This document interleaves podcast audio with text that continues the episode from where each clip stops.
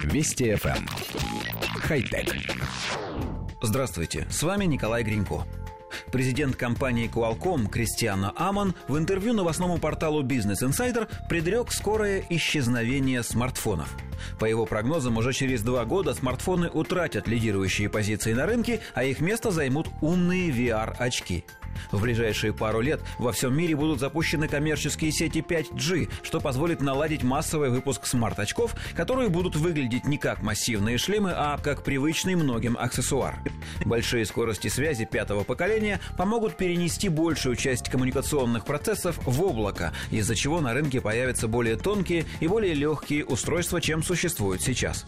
Разработки в сфере виртуальной и дополненной реальности ведутся почти всеми крупными компаниями, занимающимися информационными технологиями.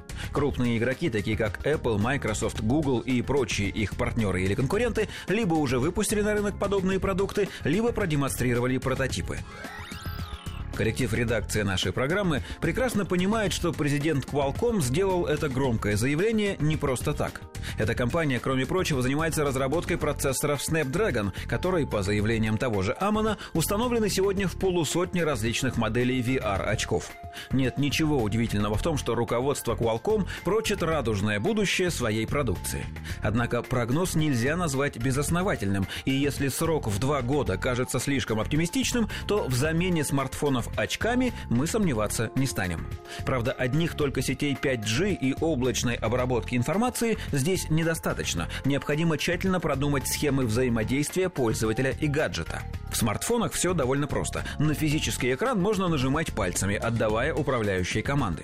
Но у VR-очков нет такого функционала, а значит нужны новые технологии. Во-первых, потребуется рывок в развитии голосовых ассистентов, их переход на принципиально новый уровень, так чтобы программа могла общаться в режиме реального диалога, а не следовала жестким рамкам заранее прописанных протоколов, как это происходит сейчас.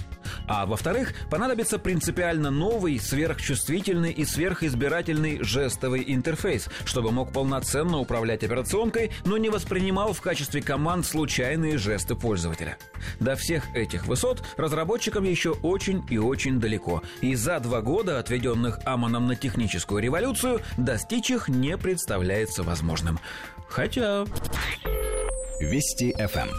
Хай-тек.